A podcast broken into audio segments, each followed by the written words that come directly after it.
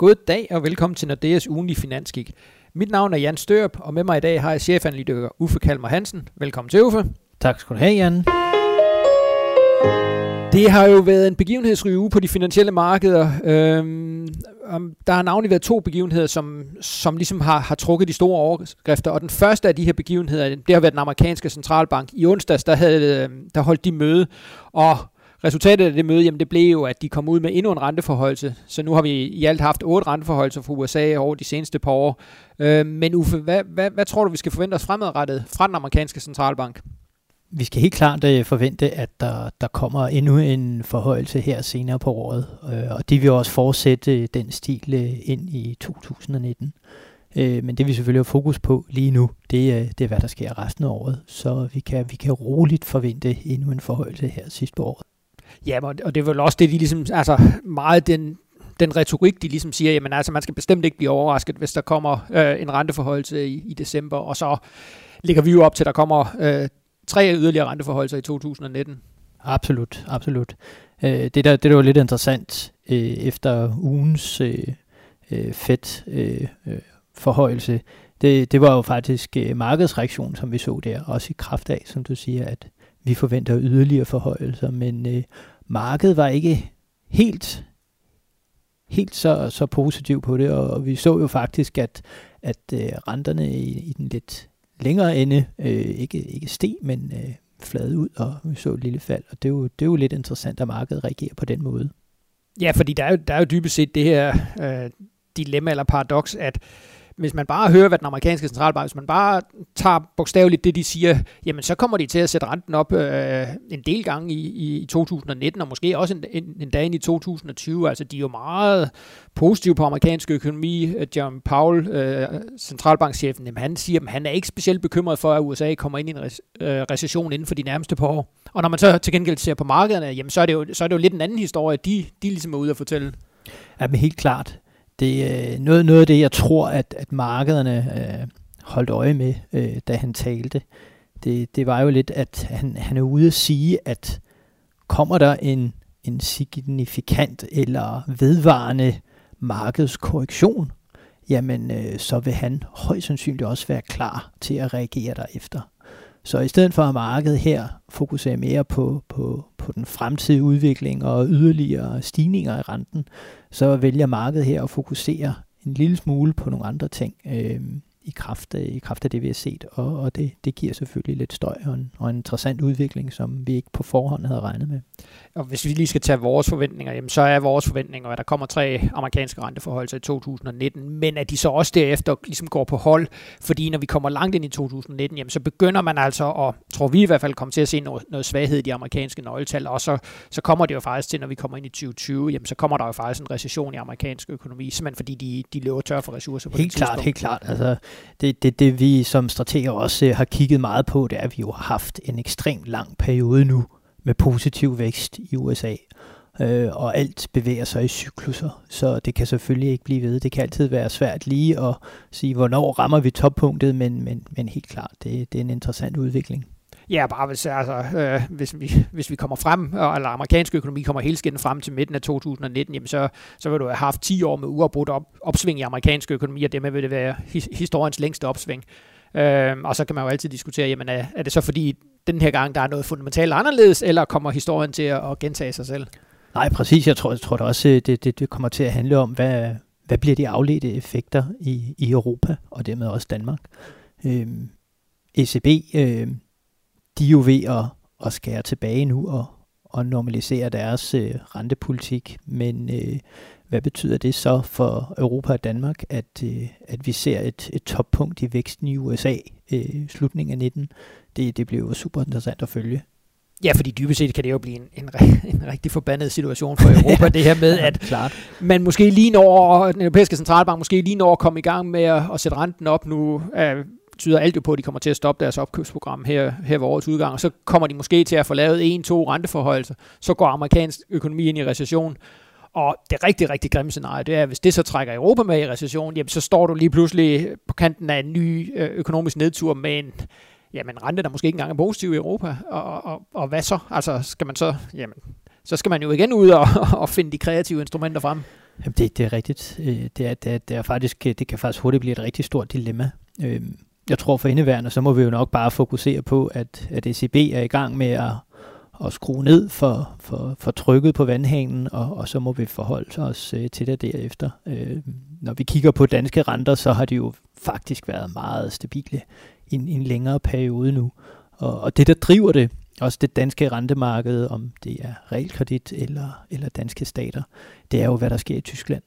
Øhm, og kvæg nu vi også lige pludselig har meget fokus på Italien, så er der jo en direkte effekt fra, hvad sker der i Italien, når det går godt i Italien, jamen så søger investorerne til Tyskland, så kører renterne lidt ned i Tyskland, øh, og så trækker det de danske renter med ned. Øh, det var super interessant, at vi kunne se i dag, fredag, at øh, de øh, italienske budget, øh, de forventningerne til det, det er kommet, kommet ud højere end øh, hvad man måske lige kunne, kunne have forventet med, med, med investorbriller på, og det har jo det har betydet, at, at de italienske renter er steget ret voldsomt. Øh, og det betyder så igen, at det, vi ser i Tyskland, at renterne kører ind, og så sammenhænger jo så, at når renterne kører ind i Tyskland, så kører det også ind i Danmark. Mm. Og, det, ja, og lige præcis, og det var den anden store begivenhed, øh, som, som jo har fyldt rigtig meget i, i den her uge, det her med i, i det budgetslagsmål, der er i Italien med de skal fremlægge et forslag til ny finanslov, og som du siger, jamen, øh, det helt store spørgsmål er, hvad, hvor, hvor stort underskud vil, vil man ligesom have? Altså, der er jo ikke nogen, der snakker om, at man skal måske have overskud øh, på, det, på det italienske statsbudget. Altså, der er de jo slet ikke.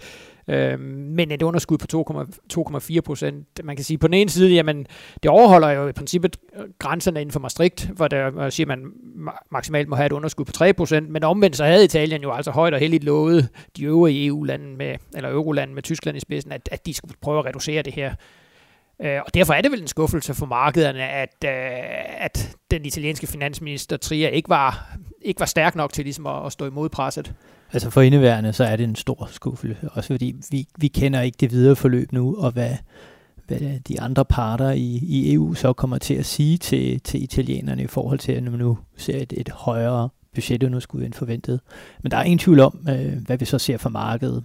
Og det er jo, at man sender renterne betydeligt op i dag. Øh, den italienske 10-årige øh, øh, er som nævnt op med, med 25 basispunkter, eller 0,25 procentpoint. Og det er en ret markant bevægelse. Øh, det betyder også, at den italienske 10-årige statsrente nu er op over 3 procent igen. Øh, vi så et toppunkt i, i august, øh, men at den igen er op over 3 procent, det, øh, det er det er en anden indikator for, at, øh, det her det er, det er rimelig seriøst. Samtidig med, at vi ser, at en, en tysk statsrente er kørt ned, og nu igen er under en, en halv procent. Ikke? Det, er, det er en ret stor forskel, vi ser. Mm.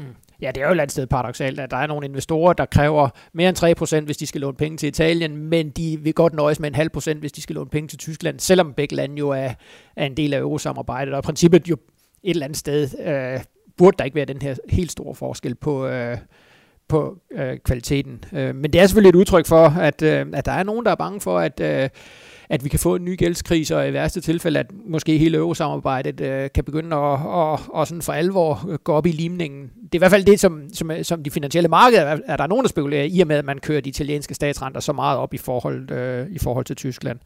Men også som du helt rigtigt siger i forhold til de danske renter, jamen der er vi jo heldigvis den her sikre havn på, øh, på de finansielle markeder. Så når der er uro, øh, utryghed omkring, hvad der foregår ude omkring i Europa, jamen så vil man rigtig gerne købe, købe danske obligationer. Absolut. Det, og det vil sige, at boligrenterne falder, og, og statsrenterne falder også Absolut, herhjemme. absolut. Det er der ingen tvivl om. Øh. Hvis vi lige skal prøve at, at kigge frem mod næste uge, jamen jeg tror, at det her italienske øh, budgetslagsmål, det kommer jo til at, det kommer til at fortsætte. Øh, vi kommer også til at høre noget mere til den amerikanske centralbank. På onsdag, der kommer øh, chefen for den amerikanske øh, centralbank, Paul, der kommer han til at, at holde en, en vigtig tale. Øhm, hvad tror du? For, tror du, han er, han er tilfreds med den markedsreaktion, han så oven på, øh, på sidste uges møde? Eller hvad, hvad, hvad tror du, han... Øh, kan vi forvente os noget nyt af ham der? Jeg, jeg tror ikke, man skal forvente noget afgørende nyt. Øhm, den øh, bevægelse, vi så øh, var lidt overraskende, men øh, kvæg, at han, han selv har været ude at sige, øh, at øh, kommer der en signifikant markedsreaktion, at så vil vi gøre noget, så, så passer det måske det meget fint, at øh, vi ikke ser for store stigninger i de amerikanske renter. Og øh, det passer jo også fint ind med, med, hvad vi hører Trump sige og prøver øh, og, og påvirke, påvirke Fed, selvom Fed selvfølgelig ikke lader sig påvirke. Så, så det giver nok lidt ro for indeværende, som, som er meget godt. Og den markedsreaktion, hvad tror du, er det, er det aktiemarkedet, han tænker på? Jeg tror, ja, det, det er aktiemarkederne, ikke? at det, det, det er det eneste, det, eller det primære, vi har fokus på derovre. Ikke? Det er, at øh, en, en, en signifikant markedsreaktion, når Paul nævner det på den måde, så, så er det aktiemarkedet, ja. Okay. Og, og, og det, det, han hentyder til, det er selvfølgelig, hvis, hvis der kommer store eller større fald, så vil de være klar til at, til at sænke, sænke renten, hvis det er nødvendigt. Øhm, og vi kalder vel det allerede en, en form for en Powell put, som vi har hørt, øh, hørt tidligere, så har det været The Greenspan put, men øh, nu, nu er vi så i en, en andet regime og en anden Fed-direktør, så, så kan vi kalde det The Powell put. Og det, man kan jo også se det på markedsreaktionen, altså de amerikanske aktier, efter de ligesom fik det her sikkerhedsnet, jamen så er de jo, så er de jo fortsat op. Præcis. Øh, og, og, og så lidt længere sigt, jamen så kan man da bestemt godt stille spørgsmålstegn ved øh, det her lange, lange opsving, der har været i amerikanske aktier. På et eller andet tidspunkt, jamen så, så kommer det formentlig til at, at gå den anden vej igen. Absolut, øh, det gør det jo. Og, men der er det jo rigtigt, som du siger, der har Paul ligesom sagt, at hvis det sker, jamen så, så vil Fed i hvert fald gøre alt, hvad de kan for at undgå, at det bliver en alt for, alt for kraftig markedsreaktion.